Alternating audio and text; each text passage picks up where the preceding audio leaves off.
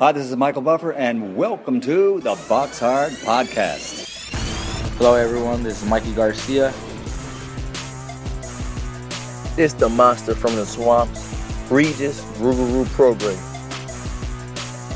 Hey, what's up? This is King Carlos Molina, former IBF world champ.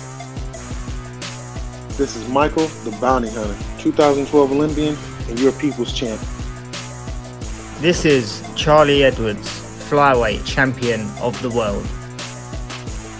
This is Fast Eddie Chambers, and you're listening to the Box Hard Podcast with my main man, Joey Coastman.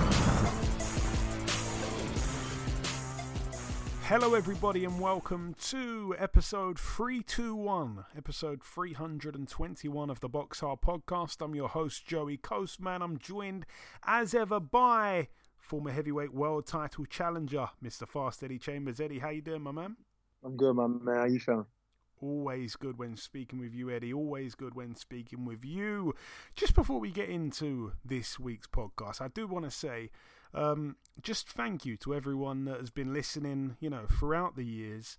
Um, sometimes we get some lovely comments and stuff like that, and it's you know it really means a lot. We get the reviews on iTunes and all that, and a nice message the other day came in um, from long-time listener uh, Luigi Pelosi. He was saying that, um, and he said it before. He said how wonderful Eddie is as an addition to the podcast. It's now pretty much full-time Joey and Eddie, and um, he said the other day that um, you know, he, he completely agreed with Eddie's take on Kenny Porter. Um, and he went on to say that, you know, keep up the great work with the podcast. It's still the best out there. Um, which, you know, these words really mean a lot. I just want to say thank you to Luigi, myself, and Eddie. Appreciate kind words like that. Um, I will never say that, I don't think I'd ever say that we're the best podcast, but I will say we have the best guests on. I think it's it's you can't really disagree with that. You can't really argue with that. If I may not be the best interviewer, we may not have the best flowing podcast or whatever, but you know, we definitely get the best guests on. And, you know, you're going to hear me say throughout this week's show many times friend of the show, friend of the show, friend of the show, because all guys that boxed last weekend and guys boxing this weekend have all been on.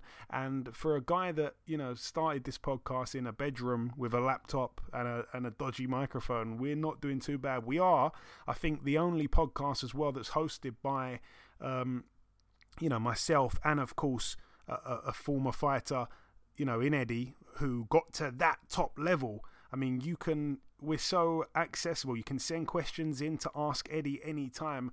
This is a regular thing every single week. We're both here, the two of us, and we're very accessible. Like I say, send questions in, get our takes, get Eddie's take if you like.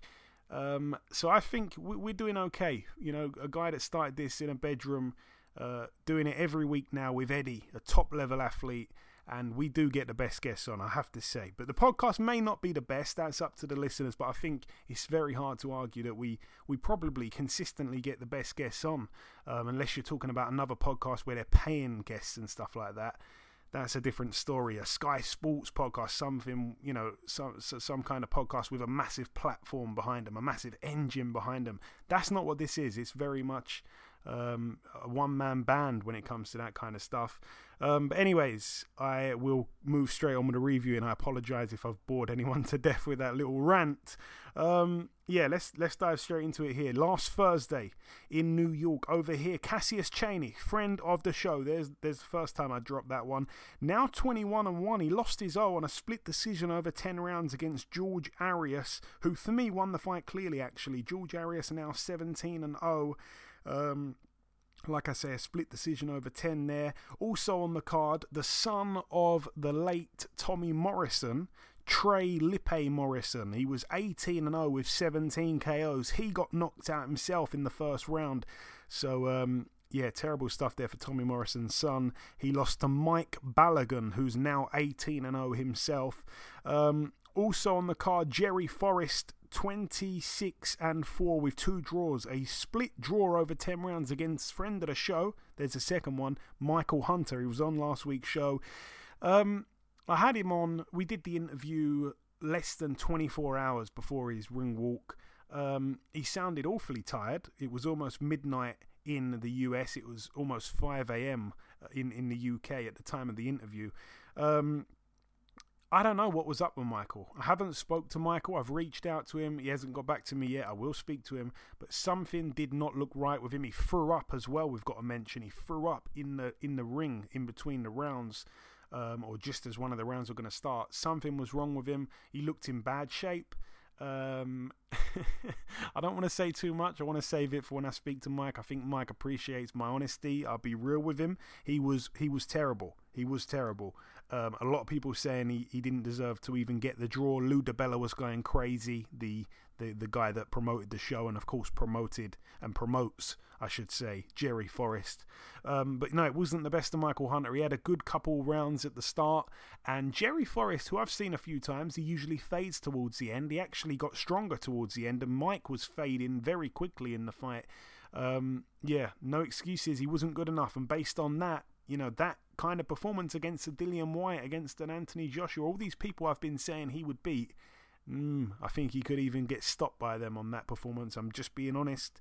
Um, yeah, I, I, need to speak to Mike, that's for sure. Moving out now, though, to Germany. Over here, we had Dennis Radovan, 14 and 0, now 15 and 0 with a draw. He was able to knock out in round 8 Brian the Lion Rose, who's now 32 and 8 with a draw. Brian Rose, another friend of the show former world title challenger. This one was for the IBF European middleweight title. So far, the three friends of the show that I've mentioned have of none of them have won a fight yet, so hopefully that improves as we move on. On the undercard, Abass Baraou with a win as well, 11 and 1 now, a unanimous decision over 10 against Meriton Karasha, who's now 29 and 6 with three draws. Christina Hammer as well returned to the ring with a first round knockout against Daniele Bastieri, who's now 3 and 2, but Christina Hammer now 27 and 1, the one loss to Claressa Shields. Um, yeah, I want to see her back in the mix. She's a good fighter, to be honest with you, but Was brilliant when she boxed her. Uh, moving out now to Bilbao over here, Kerman Lejarraga. Um, the Spaniard now 34 and 2, as I thought, to be honest. He knocked out in round 9 Britain's very own Jack Flatley, now 17 and 2 with a draw. That one for the EBU European Super Welterweight title. Flatley down in the first round, the eighth round, and the ninth round. Um, Campbell Hatton on the undercard as well. He moved to 5 and 0 and he picked up his first knockout. Would you believe it? Um, one fight he's had out of the five that wasn't on a major platform, a big undercard. He goes and fights in Spain um, I don't even know if they televised it. Maybe it was on YouTube or something like that. I didn't watch it, I'll be honest with you. But he got a knockout when the pressure wasn't on, when he didn't have all those crazy Mancunians with blue Man City shirts screaming his father's name. Um, you know, he didn't, he didn't have that pressure and he delivered the knockout against a guy who had a record, or now has a record of 10 and 25, and that is by far the most experienced guy he'd ever boxed. I mean, his previous opponents' records were Norton 10, Norton 4, 4 and 4 with a draw, and 2 and 4. This guy had um, 34 fights, you know, so credit to Campbell Hatton getting him out of there in round 2. He had him down twice in the first round. Good stuff for young Campbell Hatton. Uh, moving out now to the York Hall, Bethnal Green, London. This one took place on um, Friday, the 3rd of December. We had Tyson Fury sat ringside cheering on one of his many boxing cousins, this time Isaac Lowe, friend of the show. And he lost as well. It seems like we're cursing people. Um, he's now 21 and 1 with three draws. Devastating loss. He was knocked out in round seven to Luis Lopez, who's now 24 and 2. Lowe was down in the very first round from a left hook, and he was down in the second round, and he was knocked out by a body shot in the seventh. Um, I I did see the fight. I cannot remember if the stoppage was a good one or not, but yeah, he was down on the cards. He gave it his all, Isaac Lowe. It's a shame because I've always said it before. He was a guy that was avoided, underappreciated for many, many years. He had to work a full time job, he was a part time boxer. And he pretty much trained all he could. He'd be in the van with the rest of the gang, uh, you know, going to work every day. I think paving driveways, stuff like that tough job and then to go in the gym afterwards you know and um, he's got a little family now as well i think he's recently married recently uh, got got a child so um, a lot going on in Isaac's life. I'm not sure if he's a full time pro now. He might be, but um, you know, this was a step up that he needed, and no no fault of his own that he hadn't had it prior to this. But his record was building up, building up, building up. He arguably beat Ryan Walsh, didn't get the decision that night. Um, so yeah, it's been a slow burner for Isaac Lowe, and he's still young enough to turn it round. He is, but um, yeah, needs to go back and change some stuff there because I thought he could beat this guy, and he he lost, like I say, down three times. It seems like he just was not. Um, you know, good enough to hang with with that level, and that level is not world level just yet. So he needs some rebuilding there. Um, I think you know, with the right kind of fights picked for him, he can go on another good good run. You know, I think he's definitely European level. I just think he needs the fights. Um, elsewhere on the card, friend of the show, former WBC flyweight world champion, he did win. He's now 17 and 1. A TKO in round two for Charlie Edwards against Jacob Barreto, now 13 and 4. Barreto down from a left hook, didn't get back up. Moving out now to the Fortitude Music Hall in Queensland, Australia. This one over here, friend of the show, Lucas Browne, former WBA heavyweight world champion, got in with a guy called Faiga Opelu. Never heard of him. His record was 14 and 2 with a draw. He was the big favourite against Lucas Browne. He was winning the fight, but he got knocked out in round 7 it was for the vacant WBA Oceania heavyweight title, so I'd imagine Lucas Browne might even get himself a top 15 ranking there with the WBA. Um, but yeah, Faiga Opelu knocked out, so it seems like we're turning it round now. The curse has come undone. Two wins for our friends of the shows. Moving out now to Cologne in Germany. Over here, I think he's 42 years of age now. Firat Arslan with a KO in round four against Alejandro Barrio, now 39 and 10. That one for the WBA International cruiserweight title. Firat Arslan, um, that's his 50th win. He's 50 and 9 with three draws. Moving out now to the Copper Box Arena over here in London. Let's start with the undercard. Um, a win for a guy on the undercard. I said it on last week's show. He has the best name in boxing. Sonny Liston Ali. Now 2 0. A points win over 4 there against Lee Hallett. Um, Charles Frankham with a win now 4 0. A TKO in round 4 against Konstantin Radoy, who's 0 and 4. Um, we had uh, a guy called Karol Itauma, now 5 0, a knockout in the first round against Tamas Lasker.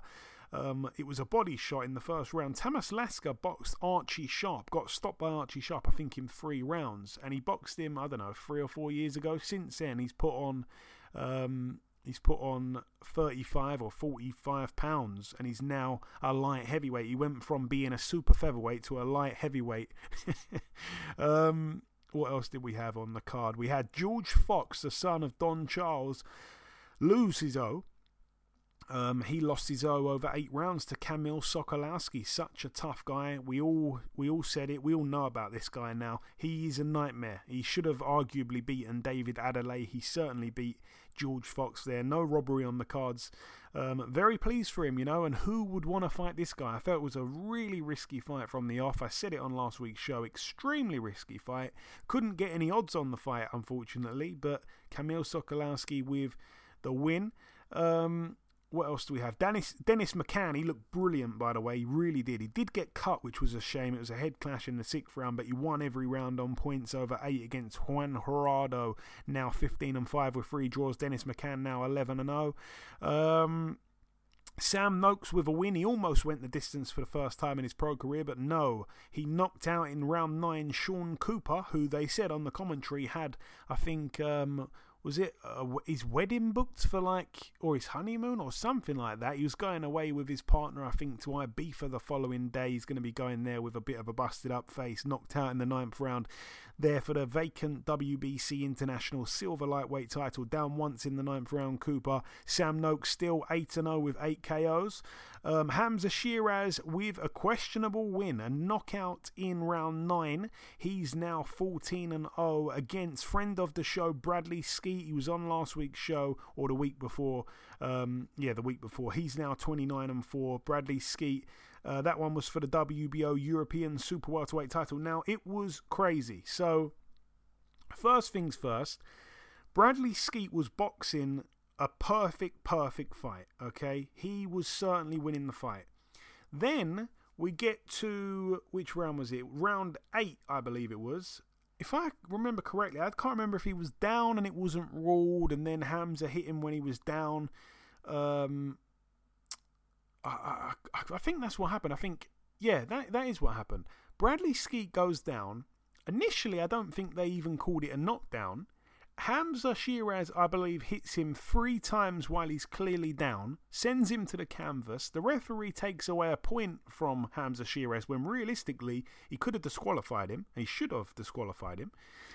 Then Bradley Skeet gets given some time, but when he gets back up, he's still not recovered, and then he goes down, and um, you know, I don't know what the scoring would be there because he then goes down. So I'm guessing what's that? A point took off either way you know, a point taken off one guy, then he gets a knockdown. What's that? What's that, Eddie? Is that an 8 8 or a 9 9 or whatever?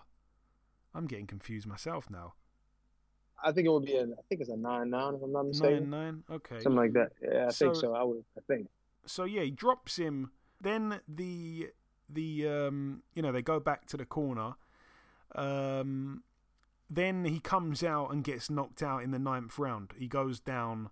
Um, you know. You, you, you know what you you know, you know what? I think I'm sorry. I think because the guy who's who lost the round, I would think would lose a point. But even the guy who won the round would then lose a point. So it might be like nine eight, which is kind of a weird card. But I think that oh, might have no it, something like that. Uh, okay. Well, like anyways, go ahead. Go ahead. Finish. Yeah, yeah. Anyways, Bradley Skeet comes out the next round, gets stopped. Um, yeah, and basically he's petitioning it now with the British Boxing Board of Control. They were having a, or they had a meeting this week. I'm not sure what the outcome is going to be, but a lot of people saying it should have been a disqualification. They're maybe going to review the outcome there. And the main event, friend of the show, Lyndon Arthur, now 19 and 1, but he was knocked out in round four of this rematch between himself and friend of the show, Anthony Yarde, now 22 and 2. He's avenged one of his defeats there. I'd like to see him try and avenge the other one against Sergey Kovalev. But anyway, that's another story. This one was for the WBO Intercontinental and Commonwealth light heavyweight titles. Lyndon Arthur knocked out in round four. Um, a big right hand to finish proceedings. And I've got to say, um, I know you didn't watch the first fight, Eddie, but I'll give you a brief rundown of the first fight. Lyndon Arthur in the first fight hurt his right hand. He couldn't really throw the right hand, and he pretty much jabbed his way to a victory. And in the final round, Anthony Yarde really poured it all out because it was the last round, and he hurt Lyndon Arthur. But people were saying, why didn't he start earlier? Why didn't he try with all this aggression earlier on in the fight? Um, he didn't think he needed to. He still felt he won the fight, but pretty much no one else apart from him and his corner felt he won. So for me, Lyndon Arthur was the rightful winner. Then in the second fight, Lyndon Arthur now has two good hands, and it almost was as if having two good hands, meaning you know, meaning he didn't have to be so defensive minded actually was his undoing and led to him getting steamrolled really by Anthony Yarde in that second fight. Um, yeah, what did you see of it? Because I know you saw some of the highlights, I believe.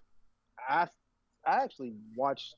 Uh, I think the entire fight, if I'm not mistaken. but uh, I mean, because I remember watching different parts. You're just thinking, you know, watching the fight, and it was like after I think I was watching the highlights of uh, Tank and um, and Pitbull.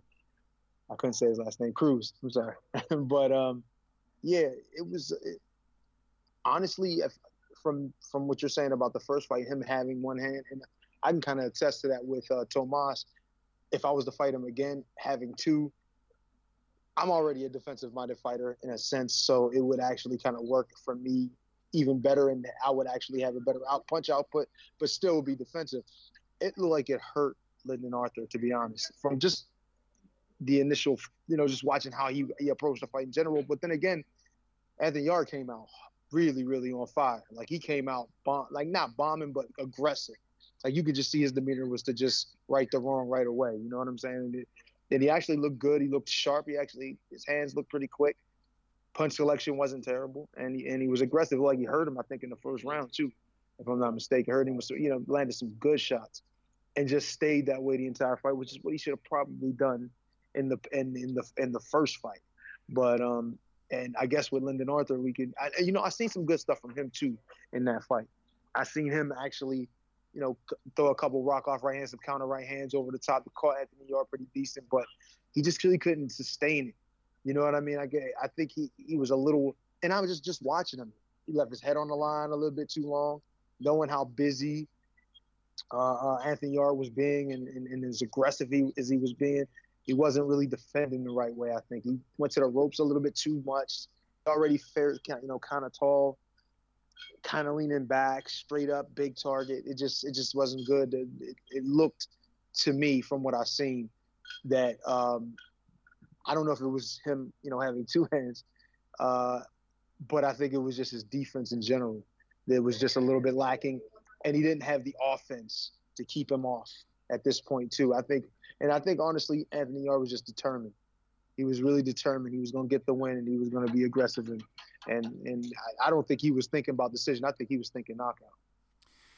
Yeah, um, you know, the one thing I didn't like too much, uh, I'm being honest here, you know, I like both guys, but I said it on last week's show. I bet they won't waste any time getting Anthony Yarde a title shot if he wins. And they didn't really have that same kind of urgency with Lyndon Arthur when he won the first fight. Um, so yeah, following the the um, the win for Anthony Yarde, Lyndon Arthur has been released by Frank Warren. He was promoting both of them, of course, for the first fight and the second fight. Lyndon Arthur been released by Frank Warren. Apparently, this was um, an agreement that they had before the fight took place. It's not like he just dumped him off afterwards. Apparently, Lyndon Arthur said if he were to lose, then he would like to walk away from Frank Warren, and he has done that. It seems a bit of a weird agreement to have, but um, yeah, I'm not sure where Lyndon Arthur goes from here. I mean, he shouldn't be kicked too far down the pile because he did beat um, Anthony Yarde. I wouldn't mind seeing the third fight, of course, but yeah, I mean, he's still he'd still be a good test for all the other guys domestically. I mean, it's probably the hottest division domestically, so there's many names for him. I just hope that the fights can happen. I'm not sure where he's going to end up now promotionally. As for Anthony Yarde, though, like I say, They've already lined him up with the winner of Callum Johnson and Joe Smith Jr. Um, so he's right in place there. No surprise at all. Um, moving on now to where shall we go after this? Let's go to uh, the MGM Grand in Las Vegas, Nevada. This one, of course, Saturday night. Um, what do we have? On the undercard, we had a win for Filip Hrgovic, now 14 and 0, a TKO in round 3 against Emir Amatovic, who's now 10 and 1. Amatovic down twice in the second and once in the third round there for the IBF International Heavyweight title. Austin Ammo Williams with a knockout, a second round knockout against Quatavius Cash. He's now 9 and 0 Williams, and Cash is 14 and 3.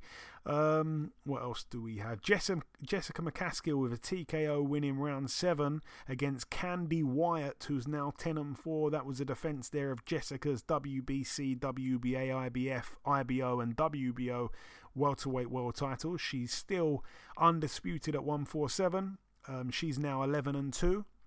Montana Love with a win as well, a TKO in round three against Carlos Diaz. Carlos Diaz now 29 and 2. Montana Love now 17 and 0 with a draw. Impressive there on his matchroom debut.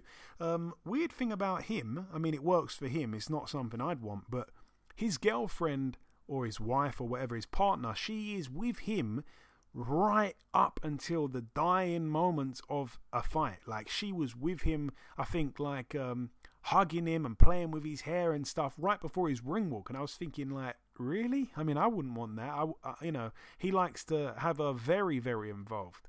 Some fighters it wouldn't work for at all. Um, I um, I don't know if she was in the corner, but I had the feeling she's going to be in the corner. Like I think she was right there, like stroking his hair and stuff while he was getting his hands wrapped. It was quite quite strange. Um, but you know, if it works for him, then it works for him. His surname is Love. We we can let him off there. Um, moving to the main event on that card. Uh, Devin Haney now 27 and 0, a unanimous decision over 12 rounds against Joseph Jojo Diaz. Oh, I've been forgetting to say friend of the show for everything. Let me rewind it. Friend of the show, um, Devin Haney and Jojo Diaz, and Jessica McCaskill. So, um, yeah, little shout out to all of those. But yeah, Devin Haney with the win, like I say, uh, for the WBC lightweight world title. A successful defense for him. He's still undefeated. Um, going to run through the rounds. Diaz, for me, in the first round, barely threw a punch. Uh, the side of his head was reddening as well that early on. It was a weird start. Haney was letting his hands go. He was more aggressive, really, than I expected, but nothing was coming back, so I guess he wasn't really doing anything too risky. Um, round two, I gave to Haney again. Joseph felt he won it. He, he asked his corner at the end of the round, but no, for me, he was he was getting closer. He was letting his hands go with with you know stiff jabs and hooks. But Haney, for me, was the much busier fighter. That's why I gave him the round. Round three, again, I gave to Haney. Um, Diaz was getting closer, but Haney was just busier again. Round four, I gave to Diaz just about. I mean, he caught Haney with some nice backhand lefts from that southpaw stance, but at the end of the round, um, Haney did take over again, but I did just about give the round to Diaz. Round five, I gave to Haney. I felt Haney did well at keeping the fight on the outside and not allowing Diaz to get on the inside and be rough and tough like he wanted to be. Um, Haney was also able to get the full leverage on his shots from the outside as well. Diaz's work rate dropped as well. 4 1, I had it to Haney after five. I gave Haney the sixth round as well, so 5 1. Um, going into the second half, I gave Diaz the seventh round just again. He just about won it. Really, because it was based off of two big left hands that Diaz landed, but nothing much else happened for him. Um, 5 2. Round 8 I gave to Haney. Round 9 was a really close round. The commentators said Diaz needed a big round and he got it, but I am not sure I gave the round to Diaz. He landed two or three big shots, but so did Haney. And again, I felt Haney was busier. Diaz wasn't jabbing his way in either. He, he, kept walking forward in straight lines. He was fighting like a one punch knockout artist and he was paying the price. His, his face uh, was getting tagged again and again.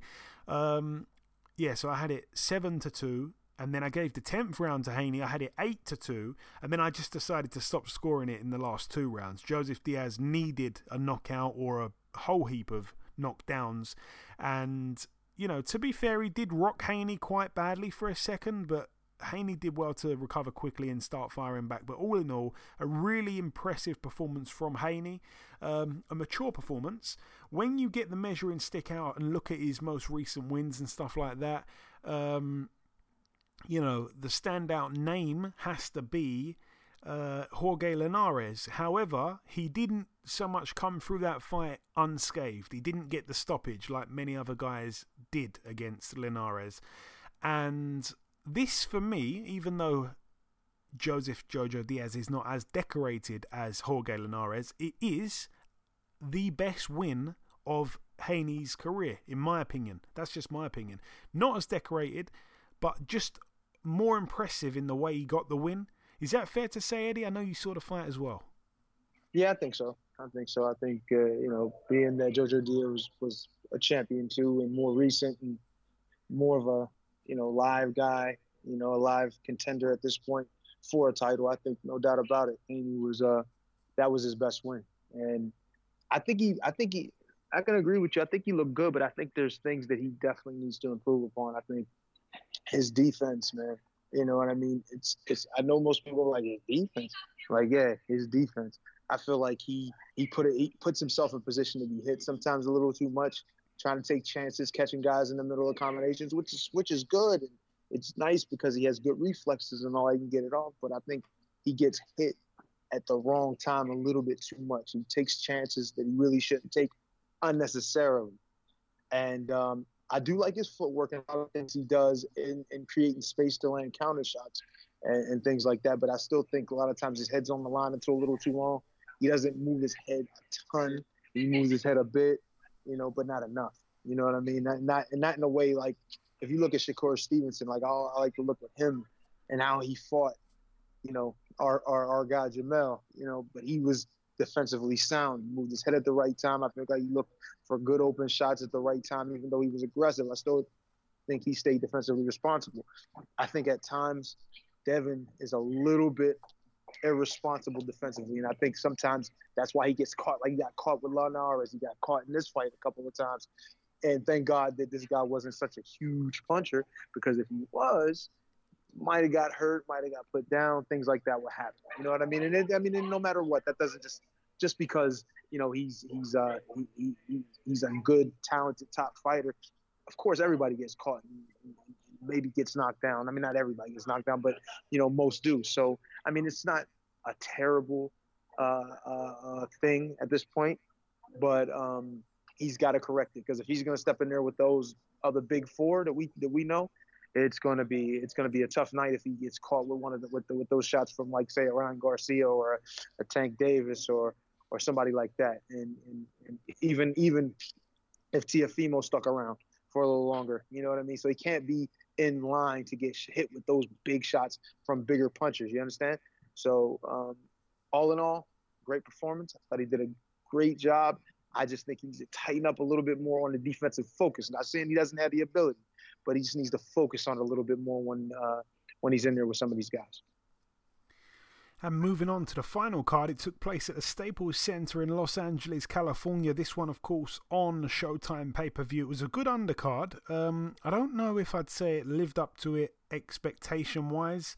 Um, you know, like I don't know. There was a few. I mean, pretty much all the fights went the distance. Actually, um, no. In fact, I think the entire card, even the untelevised fights, went the distance. So let me run through it. Um, Friend of the show, Malik Warren, now 6 0, a unanimous decision over six rounds against Eric Manriquez, who's now two and uh, sorry 7 and 13 with a draw.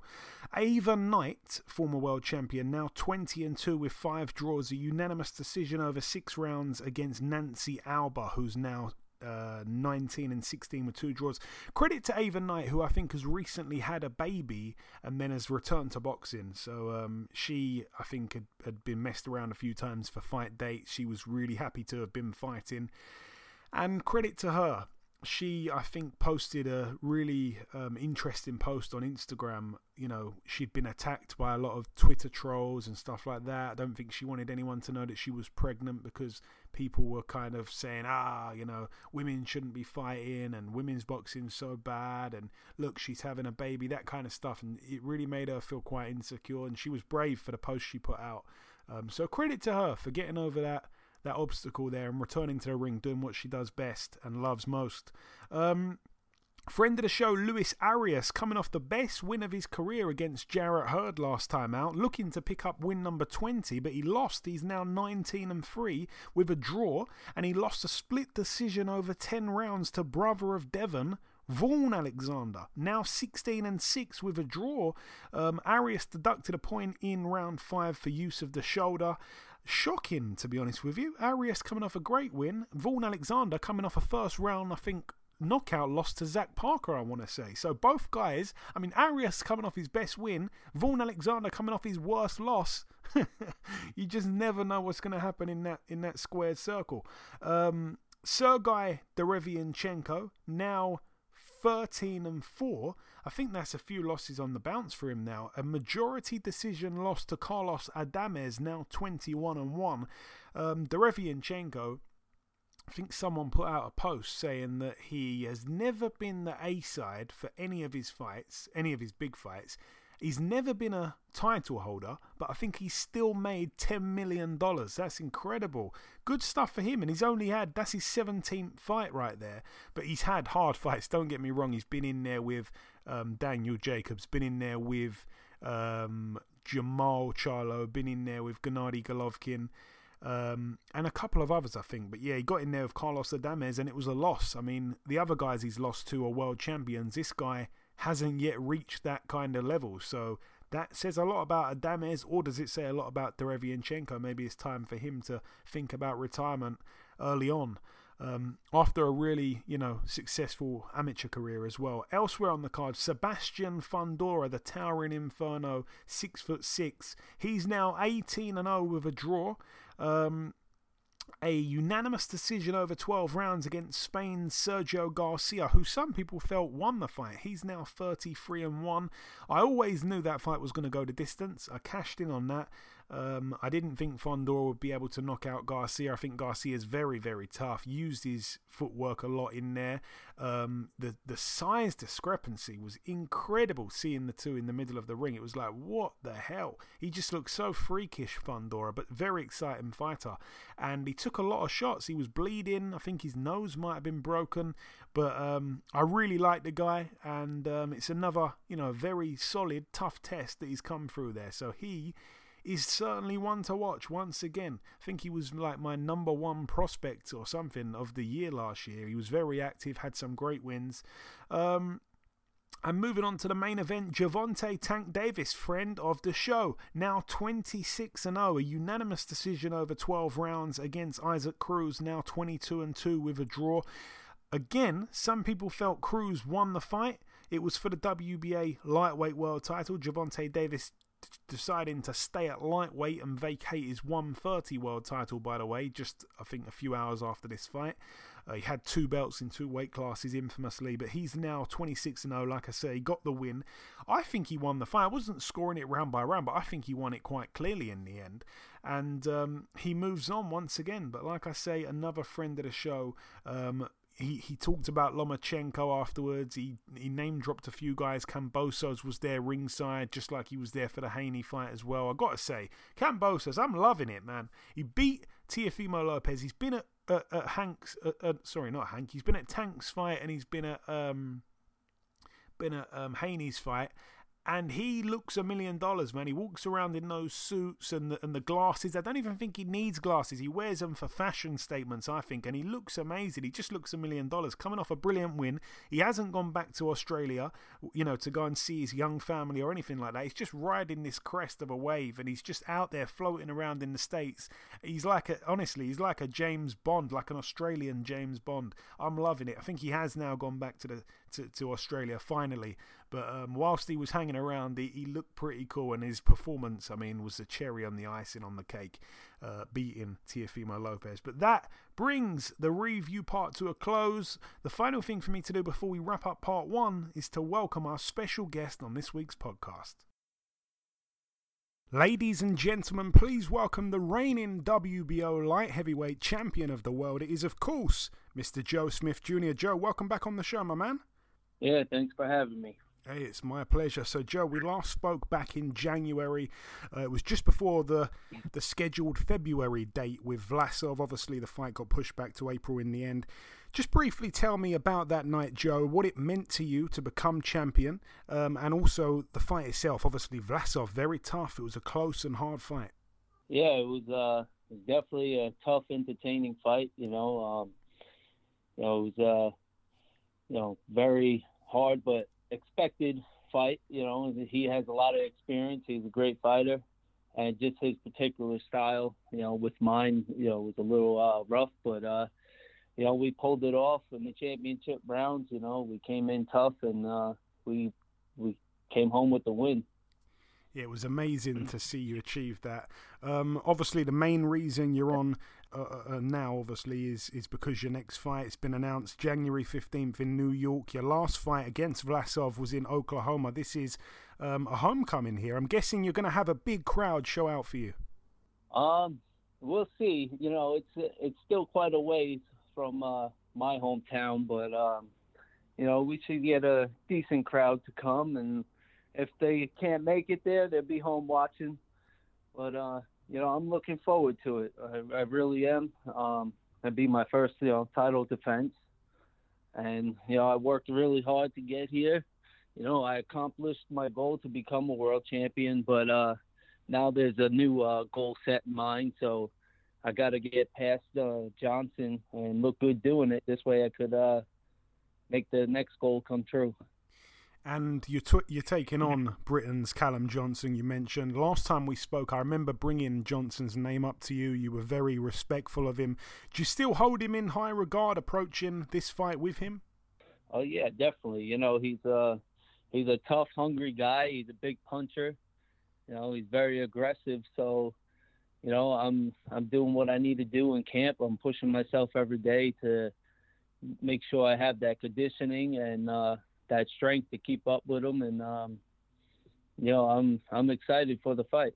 and um, uh, you know, I plan to make a statement that night that uh, I'm one of the best, and you know, I want to uh, move on from there and go after the other champions.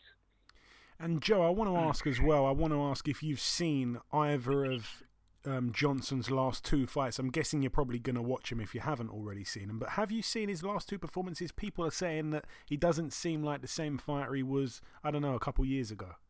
Yeah, I mean, I've I've seen uh, I've seen uh, a few tapes of him. Um, you know, still, I think he's uh, a dangerous guy. He's a big puncher, and um, you know, I believe I just got to be smart in there and um, pick him apart. And everyone that I speak to about this fight, they're saying, you know, a knockout is guaranteed. There's no way it goes the distance. Would you agree with that? Obviously, you're both huge punchers. I mean, it, yeah, we're both huge punchers. So, but you know, we're also two tough guys. You know, so anything's possible. But um, you know, I'm hoping to make a statement and get him out of there early. Okay, and I don't know if you paid attention to it, but we had a big fight here in the UK between two light heavyweights on the weekend. Anthony Yarde avenging his loss to Lyndon Arthur. After the fight, Frank Warren yeah. said that Anthony Yarde would fight the winner of yourself and Johnson. Is that something that yeah. you know that's been spoke about at all, or is it too early to talk? You know, too early to kind of get in that conversation. Um, I mean, who knows? I mean, obviously, I guess that's something they're looking for. But as far as you know, me, my decision is, uh, you know, I want to go after Beterbiev after this. I want, you know, if he gets past his fight and looks great, you know, I and I get past mine and look great, I would like to get a unification match. And let's speak about that. Obviously, you know, Beterbiev, I believe, is in action. Is it next weekend against Marcus Browne? Um, how do you see that fight going, Joe? It's a, it's a, it's a tough fight, I think, that one for um, for Beterbiev. Yeah, I think their styles make for uh, an entertaining fight because you know Marcus is a you know great boxer and he, he can punch, but I believe Beterbiev is just too aggressive for him and he'll break him down eventually. But we'll see what happens because it. Hey, if Marcus looks great in the first couple of rounds and he's comfortable, you know, anything can happen in that fight. so it sounds like you think Beterbiev's going to win. Do you want Browne to win though, or do you not really care? Uh, I don't really care. I prefer uh, I'd prefer to be the one to beat uh, Beterbiev. okay. and I could see okay. myself doing that in the future, but I got to get past Johnson. You know, it's I'm taking it one fight at a time, but you know, I have a goal set in mind, and that's to fight Beterbiev next, and then redeem myself against Bivol and have all the belts. Yeah, Bivol as well fighting this weekend um, in Russia. Um, I want to get you. I think you've kind of already given it to me. I was going to ask your prediction for the for your fight, um, January fifteenth. You said KO early. You sticking with that firmly? Uh, you know that that's what I hope for. But you know, I'm I'm well prepared to do the 12 rounds, and you know, just I, am gonna look good doing it. I plan to win this fight and uh, you know continue moving on as a champion and uh, unifying this division. And uh, we've got a rule on this podcast. Everyone I interview in the month of December every year, I like to ask them what's on your Christmas wish list in terms of your boxing career. Um, where can you be and where do you want to be in a realistic world this time next year? This time next year? Uh, I'm preparing to fight Canelo as the unified champion. So I love it. I love it. That's but, a fantastic. Uh, fantastic uh, wish list. Yeah. yeah, go on. Sorry, what were you going to say? Go on. Yeah. Yeah, but you know, it's a tough, you know, tough task ahead of me. You know, I have to to stay in the gym. I have a lot of work to do, but you know, I would love to uh, unify this division. That's the main goal for the year. Yeah, we'd love to see you do that as well, Joe. Just before we wrap it up, if you've got any closing words for your supporters here in the UK, but also worldwide. Um, but like I say, there are so many guys over here that are supporting you in your career and even supporting you against Callum Johnson as well. Yeah, I mean, you know, thank you all. You know, I hope you all tune in on the fight. And, uh, you know, I'm going to put on a great show for everybody and uh, make another statement that I'm you know, just getting better and better with each and every fight I have, and I'm gonna. I plan to take on over the division. We absolutely cannot wait for the fight. We will all be tuning in. Listen, Joe, it's been a pleasure speaking with you. Thank you for your time. I want to wish you a Merry Christmas, a Happy New Year, and a good luck for July. Oh, sorry, not July, January 15th. Yes, thank you. Appreciate it, and uh, same to you. Okay, now it's time for part two on this week's show. This part, of course, the news part of the show. Um, we're going to start here with the unfortunate fact that Tommy Fury has had to withdraw from his fight that was set to take place with Jake Paul December 18th. Um, that's a, a, huge, huge shame there. Um, everyone was looking forward to that fight. Let's all be honest. We did want to see what was going to happen, but Tommy Fury's pulled out the fight with a broken rib, and I think he's ill as well, like a viral infection, something like that. Um, he's he's provided an MRI scan to back up his statement about the broken rib. Seems a real shame. Um, and in steps Tyron Woodley for the rematch with Jake Paul on the same date. So we will see Jake Paul fight. Not that that was the main attraction for most boxing fans, it was seeing Tommy Fury fight. But, you know, we, we will see that rematch with Jake Paul and Tyron Woodley, and um, Tommy Fury will be will be at home for that one there. Um, in other news, it's going to be very brief here, but the the uh, the the boxing Hall of Fame, the the uh, International Boxing Hall of Fame have inducted um, a, a, class of fighters. Do you know, Eddie, who's been inducted in this class of 2022? Honestly, I have no clue, man. All right, I definitely so want to hear. Here are the names. Here are the names that have been inducted. Miguel Cotto. Oh yeah, he's definitely deserving. Yeah, he's Miguel he's definitely. Yeah, he's he's he's a he's a great fighter. He won multiple titles. He's fought greats, other greats, beat other greats. Yeah, he he should be in the hall. Holly Holm.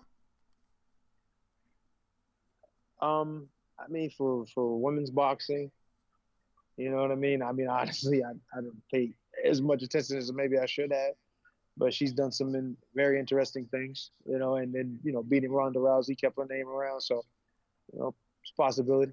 you know what I mean? Like, obviously, she's there. Roy Jones Jr. Absolutely, Roy Jones Jr. might be the best to ever put gloves on. A lot of people don't even, you know, acknowledge that possibility, but but it's it's definitely the truth. The man is great. And finally, James lights out Toney. You already know what I'm gonna say. This one, he should have been. He should. He's definitely in the hall. He's one of my. He's he's my favorite fighter to watch. One of the best skilled fighters of all time and that's barring no one. He really is. He is everything that he that he said he that, not he said, but everything that you would hope for in a boxer.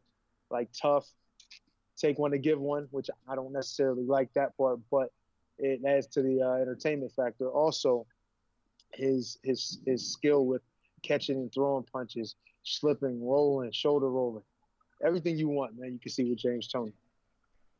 There we go. That is the end of the news segment. Moving on to the preview part of the show. Going to start here in Russia. Um, we're going to start with this card at the RCC Boxing Academy. Over here, we have Arsen Goulamirian, who's 26 and 0. Um, he's defending his WBA Super World Cruiserweight title against Alexei Egorov, who's 11 and 0. Um, we have now, this one takes place, it's going to be on Channel 5, by the way. Um, Friday night, Channel 5. Isaac Chamberlain, 13 and 1 in a 10 rounder against the guy that Isaac, not Isaac, um, Lawrence Okolie just beat Dylan Prasovic, who's I think from Croatia, 15 and 1 with 12 KOs. He got knocked out, I think, in the third round by Okolie. This is all from memory. It's for the vacant IBF Inter- International Cruiserweight title. Isaac Chamberlain um, fighting him over 10 rounds. Both guys have got this, you know, have got the one loss to the same man, Lawrence Okolie.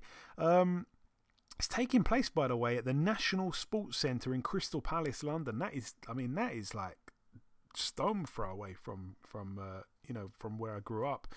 Um, yeah, can Isaac Chamberlain stop the guy in quicker in quicker time than Okolie? Probably not, but you know he needs to win this. It's a it's a must win fight, like everyone really is at this stage of Chamberlain's career. I think he's been grossly inactive. I mean, he's had 14 fights. He's he's got to be 27, 28 now. He needs to get moving, man. Um, Stephen McKenna, one one half of the Irish brothers. He's 10 and 0 in a 10 rounder against Abdul Quartet, who's 19 and 5. Big puncher, this guy here. It's for the vacant IBF Youth Welterweight title. His brother, Aaron McKenna, 13 and 0 in an 8 rounder against Carlos Gallego, who's 8 and 1. That one's for the vacant WBC Youth Middleweight uh, World title. Um, this Aaron McKenna, I think it's Aaron McKenna. Uh, they, they were mentioning how many. Um, how many people he sparred. Like the list of people that he sparred is quite incredible. I wanna I wanna try and find that list a, a second here. Um, yeah, Aaron McKenna, he sparred with Jaime Munguia, Amir Khan, Sergey Lipinets, Jose Ramirez, Vergil Ortiz, Ivan Baranchyk, Josesito Lopez, Jose Zepeda, um, Alexander Besputin, Esquiva Falcao, Luis Arias, and Fazliddin Gaibnazarov. I mean, that's an incredible list of sparring there.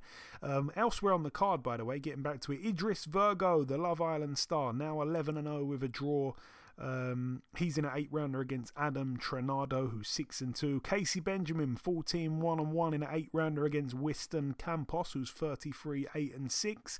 Mick Hennessy Jr., 8 and 1 with a draw in a six rounder. No opponent just yet for him. And the son of um, of former heavyweight contender Scott Welch, Tommy Welch, 6 0 in a six rounder against Mladen Manev, who's 3 and 12. Moving out now to the Melbourne Pavilion in Victoria, Australia. Over here, random one, I'm not even sure why I'm mentioning it really. Former world champion Sam Soliman, 46 and 16 with a draw in a six rounder against 6 and 1 Jesse White.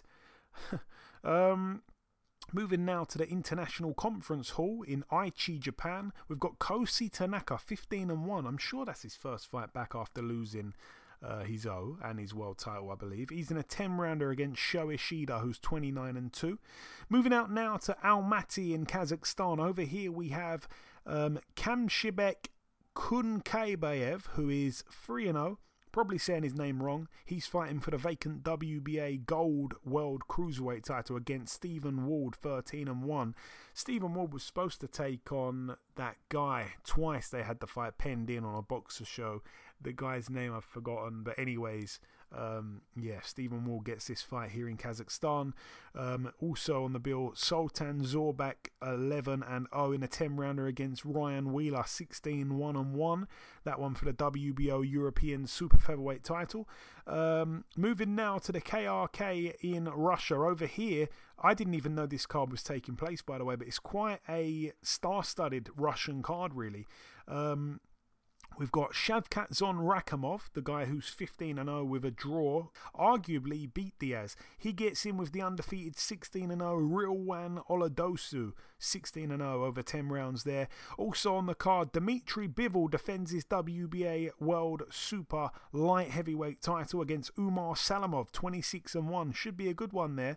Um, and the main event, Magomed Kurbanov, 22 0 Many people felt he lost last time out to Liam Smith, but he got the decision out there. He is now, uh, like I say, 22 0, uh, defending his WBO International Super Welterweight title against Patrick Teixeira, who's 31 and 2, um, former world champion. He lost his belt to, was it?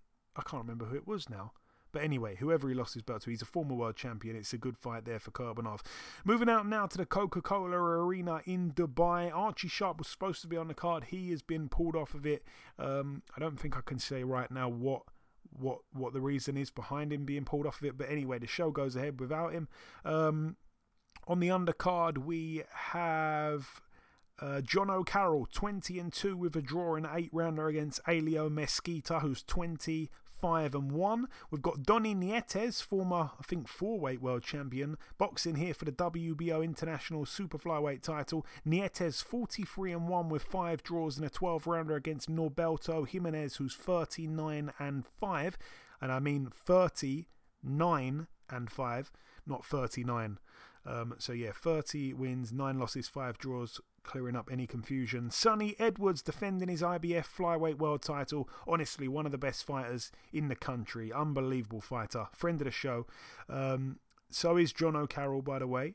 I will throw that out there. He's defending his IBF, like I say, over 12 rounds against Jayson Mama, who I think is from the Philippines. They're both 16 and 0. He's undefeated, Jayson Mama, of course. Um, I believe that's a mandatory defense there. And I think it's the main event. John Riel Casimero, 31 and 4, defending his WBO Bantamweight World title against former world champion Paul Butler, 33 and 2. Friend of the show, Paul Butler. All the best to him. However, um, he has been treading water for a long, long time waiting for a big fight, and it seems like, you know, this fight has come around, I think, at a bad time for him. I think he's burned out in his last couple of fights, and I think, I hate to say it, but I think he might get stopped here, to be honest with you, by the Filipino. But all the best to him. I'd love to see him pull it off and be a world champion again. Um, you know, really, really nice guy. I enjoyed speaking to Paul Butler when I interviewed him. Uh, I'm not even sure when it was now probably last year. Um, moving out now, again, I've been missing the friends of the show. I've been missing them. We we mentioned Isaac Chamberlain. We mentioned um, um, Dmitry Bivol, friend of the show. Some people probably won't remember that. Uh, Sunny Edwards, friend of the show. Paul Butler, friend of the show. Jono Carroll, friend of the show. Moving out now to the Echo Arena, Liverpool. Over here, Conor Benn, 19 and 0, gets in with Friend of the show and former world champion at 140, Chris Algieri, 25 and 3 there for Conor Benn's WBA Continental Welterweight title. Um, it's another steady step up for Conor Benn. It's another guy who I suppose is a fair step up actually from the likes of Samuel Vargas and the other guy who he boxed, and I can't remember who it was. Uh, he went the distance with him in his last fight. Um, God. I don't like to check things. I like to just rely on my memory, which sometimes is a downfall. But, anyways, whatever. It's a step up because Chris Algieri was a legitimate world champion at one point. But, you know, certainly his best days are behind him now. I mean, he hasn't been champion for, oh my gosh, how many years must it have been? But still a tough guy. Um, who's he been stopped by, Algieri? I know he got stopped by Errol Spence. Is that the only time he he got stopped off the top of my head. I don't think he's been stopped other than that. Um, I'm going to have to check it out, unfortunately. Yeah. Got stopped by Errol Spence. Yeah, the only person to have stopped him, and it was obviously back in 2016. Um, went the distance and lost to Amir Khan. Went the distance with Manny Pacquiao, even though he was down six times. Um, but his last meaningful win, I mean, he, he beat Mikel Lespierre, he beat Tommy Coyle, but these are much lower level guys, really, than world champion level that win against Ruslan Provodnikov, I'll never forget that. It was unbelievable for Algieri. But yeah, he gets in with Conor Benn, who will be looking to try and stop him, and it will be a statement if he does it. Um, elsewhere on the card, we've got Robbie Davies Jr., friend of the show, 21 and 3 in a 10 rounder against Hank Lundy, 31 9 and 1, friend of the show as well. This one is for the vacant WBA Continental Super Lightweight title. Hank Lundy was supposed to be taking on Lewis Ritson a few months ago. Most people thought that'd be a really tough fight for Ritson. Now he's getting in there with Robbie Davies, who lost to Ritson. You know what? This is a tough fight for Robbie Davies. I'm just putting it out there. Hank Lundy showed he's not done when he went the distance last time out with um, with Jose Zepeda. He is not done at all. On the card as well, Joe Cordina 13 0 in a 10 rounder against Miko Khatchatryan, who's also 13 0. Um, we've got Kalmina Gyarko 9 0 in a 10 rounder against 14 0 Noe Larios Jr. there for the vacant WBA International Middleweight title. We've got Jordan Gill 26 1 in an 8 rounder against Alan Castillo, who's 27 and 11. Um, that's it there. Moving out now to the Dignity Health Sports Park in Carson, California, USA. Friend of the show, Nonito Donaire. Absolute. We talk about, you know, Hall of Famers. This guy is a future Hall of Famer, undoubtedly. 41 and 6 in a 12 rounder against Reymart Gaballo, 24 and 0. Both guys from the Philippines there for the WBC Bantamweight World title. Um, I know Donaire's going to win that fight. Gaballo absolutely robbed Emmanuel Rodriguez. He shouldn't be undefeated, and he's found his way into this fight, I tell you what, if there's odds on a knockout here for Donaire, I will be taking them. I mean, the odds shouldn't even be close for that one. He's not that good, Gaballo. Um, elsewhere on the card, we've got a exciting prospect, um, Brandon Lee, 23 and 0. I think he's got about 21 KOs. He gets in with Juan Heraldez, who's 16 and 1 with a draw over 10 rounds there. We've got Kudratillo Abdukakhorov, who is 18 and 0 in a 10 rounder against Cody Crowley. That's a great fight. Cody Crowley 19 and 0. Really, really good fight there. Um, and we have Andrew Tabiti back in the ring. I think it's been a while since he's had a fight. 17 and 1 in a 10 rounder against Mitch Williams, who's 16 8 and 3 uh, Clayton as well on the undercard. Uh, moving out now to the Madison Square Garden. Over here on the undercard, Nico Ali Walsh, 2 0 in a four rounder against 6 0 Reyes Sanchez. He seems like he's fighting guys with undefeated records or winning records every time, I think, Nico Ali Walsh. Um, elsewhere on the card, Keyshawn Davis, six uh, six rounder here. He's 3 0. He gets in with Jose Zaragoza, who is 8 3 and 1. Keyshawn Davis, obviously, um, he was in the Olympics earlier this year. He's back now as a pro. Um, we've got Xander Zayas. I think I'm saying his name wrong, but he's 11 and 0 for, from from uh, Puerto Rico or Puerto Rico, as I like to say, in a six rounder against Alessio Mastronunzio, who's nine and one. Um, Friend of the show, heavyweight Jared Anderson. I, I've got to say, Eddie, you, you've got to watch this now. Jared Anderson, you like you liked his last performance, 10 0 in an eight rounder against Alexander Teslenko, who I believe is a Ukrainian fighter based in Canada, if that's the same guy. He's 17 and 1. And the main event, Vasyl Lomachenko, the wizard himself, 15 and 2 in a 12 rounder against friend of the show, former lightweight world champion Richard Commey. 30 and 3. Obviously, both guys have lost to Teofimo Lopez. Commey got got iced by Lopez, I think, in two or three rounds. And Lomachenko, we, we know what happened with Lopez, was quite a close fight in the end. But I tell you what, um, as I've said it time and time again, Lomachenko's not getting any younger. There has been fights where it looks like the miles on the clock are very apparent.